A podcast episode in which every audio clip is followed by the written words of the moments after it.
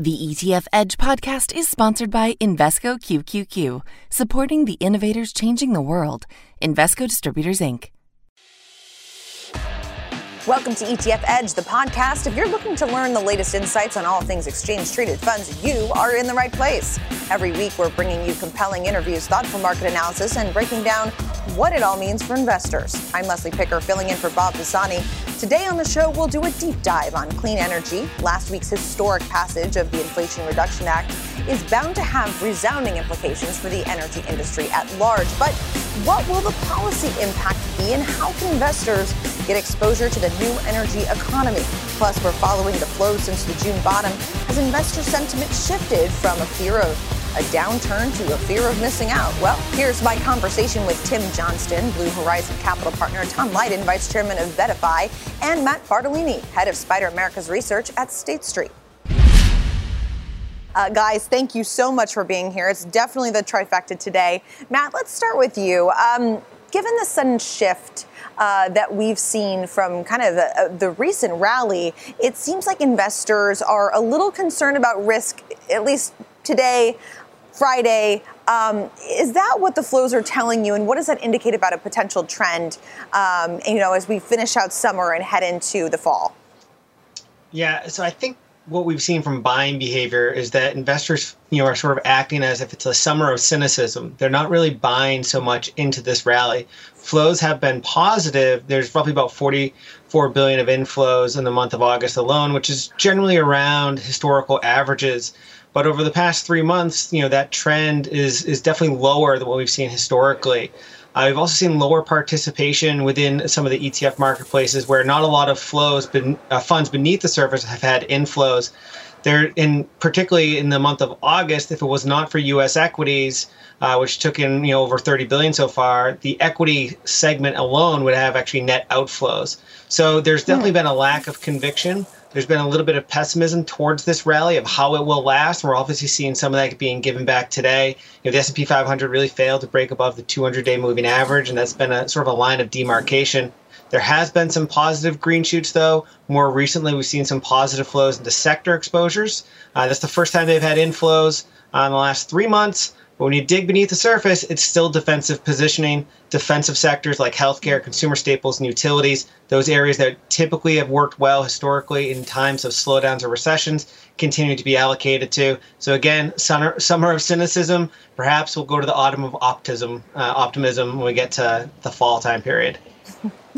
Autumn of optimism. I like that. Uh, Tom, kind of along that same vein, in terms of hedging and short selling, ETFs often used as a way for investors to get exposure to both directional bets to the downside as well as hedging out specific positions in their portfolio. We've seen uh, short positions kind of rise with the, the tide of the market in recent weeks.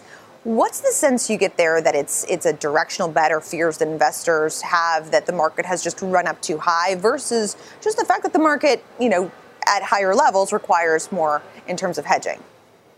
Yeah, I, would kind of take the other side of the bet that Matt just laid out. Uh, I think advisors, and we're surveying advisors all the time, are the, the most positive they've been in over a year. We're seeing positive flows back into growth. We saw $42 billion go into growth ETFs um, off of that low. That's key and critical, very important. And also, where we saw net redemptions in fixed income ETFs in the first four months of the year, we've actually seen money come back into corporates, into high yields, and leaving areas that were safer, like short term uh, duration.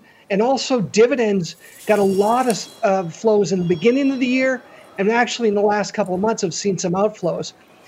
The surveys we see from advisors are saying because the Fed is a little bit more clear on the rising interest rates and they're fighting inflation, they're less concerned about, yes, there'll be a recession, but how deep that recession will be. So then, in turn, translates into them being more bullish on the market. Interesting. Tim, I, I just wanted to get your take um, you know, as we wrap up the, the broader market segment, um, do you feel like that the overall sentiment is kind of at this inflection point? Yeah, I think the reality is is that this broad transition, as we look at it from the, the new energy economy is continuing to be strong. There, there's you know clear leaders. There's clearly a whole bunch of innovators that have done a lot of work over the last couple of years. And uh, whilst there may be short-term pullbacks, at the end of the day, we see that the trend is continuing. We see that enthusiasm for the sector uh, remains strong, even if in the short term uh, there's some skepticism around uh, what's going to happen day to day. All right. Well, let's move on to one area that's seen kind of the will they, won't they in terms of fiscal stimulus. Uh, we're diving deep into clean energy plays. The Biden administration, of course, taking steps to combat cl- the climate crisis with last week's passage of the Inflation Reduction Act, sparking questions about the new energy economy. What will the ripple effects be on supply chains and beyond as we move toward a more energy efficient era? And what are the most crucial alternative energy sources out there? Tim, um, you know, the administration pledging a, a lot of capital here, about $370 billion worth in energy and climate incentives, more spending in this area uh, than any other single piece of legislation Congress has ever passed, according to Goldman. That's mostly, though, in form of tax credits. Give us your take on this bill. Who do you think stands to benefit the most? Yeah, absolutely. I mean, well, it's very clear that the administration is using the, the carrot in terms of trying to incentivize people to domesticate or at least work with uh, fair trade countries in order to bolster the supply chains that are necessary to build out this next generation of infrastructure when it comes to both you know, sustainable uh, energy generation, but also how we use that energy all the way through, of course, to, to electrification you know, this, this capital that's flowing in through the, the administration, it's not just coming in the form of, of loans and grants, which is some of the uh, things that we've seen in the past, but it's also coming through in the form of tax incentives as well. So what we're expecting to see is a structural benefit that's geared towards some of these uh, companies that are really helping with this overall transition.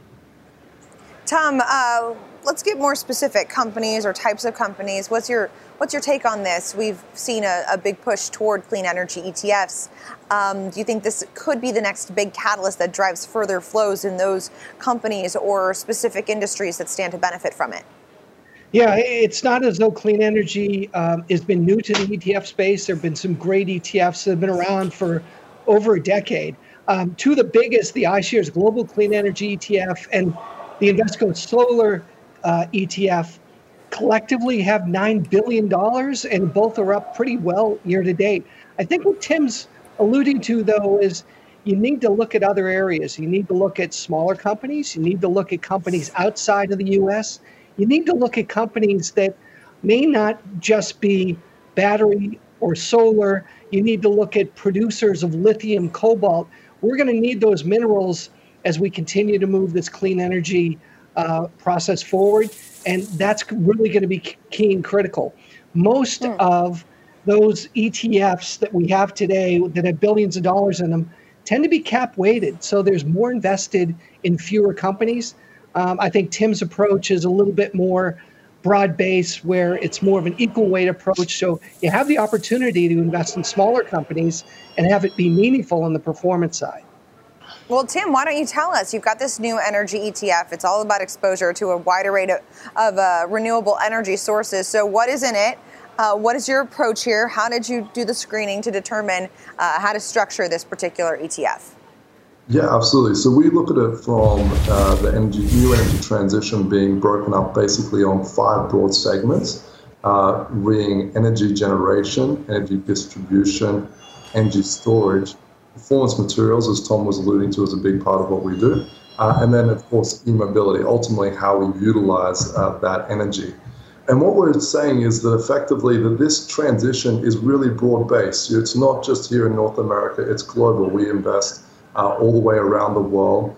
And what we're trying to do is we're identifying what we consider the leaders. So this is like the, the companies that everybody has in any new energy uh, ETF, companies like Tesla but we're also focused on developing and, uh, and incorporating the innovators. So this may be in areas like uh, new, new, types of battery technology. So groups like Solid Power uh, are in our ETF because we see them as being an important part of this transition uh, as we go forward. Hmm. Yeah, we just need some more uh, IPOs to, to increase the amount of available clean energy companies to invest in. But it sounds like you're, you're doing okay uh, in the meantime.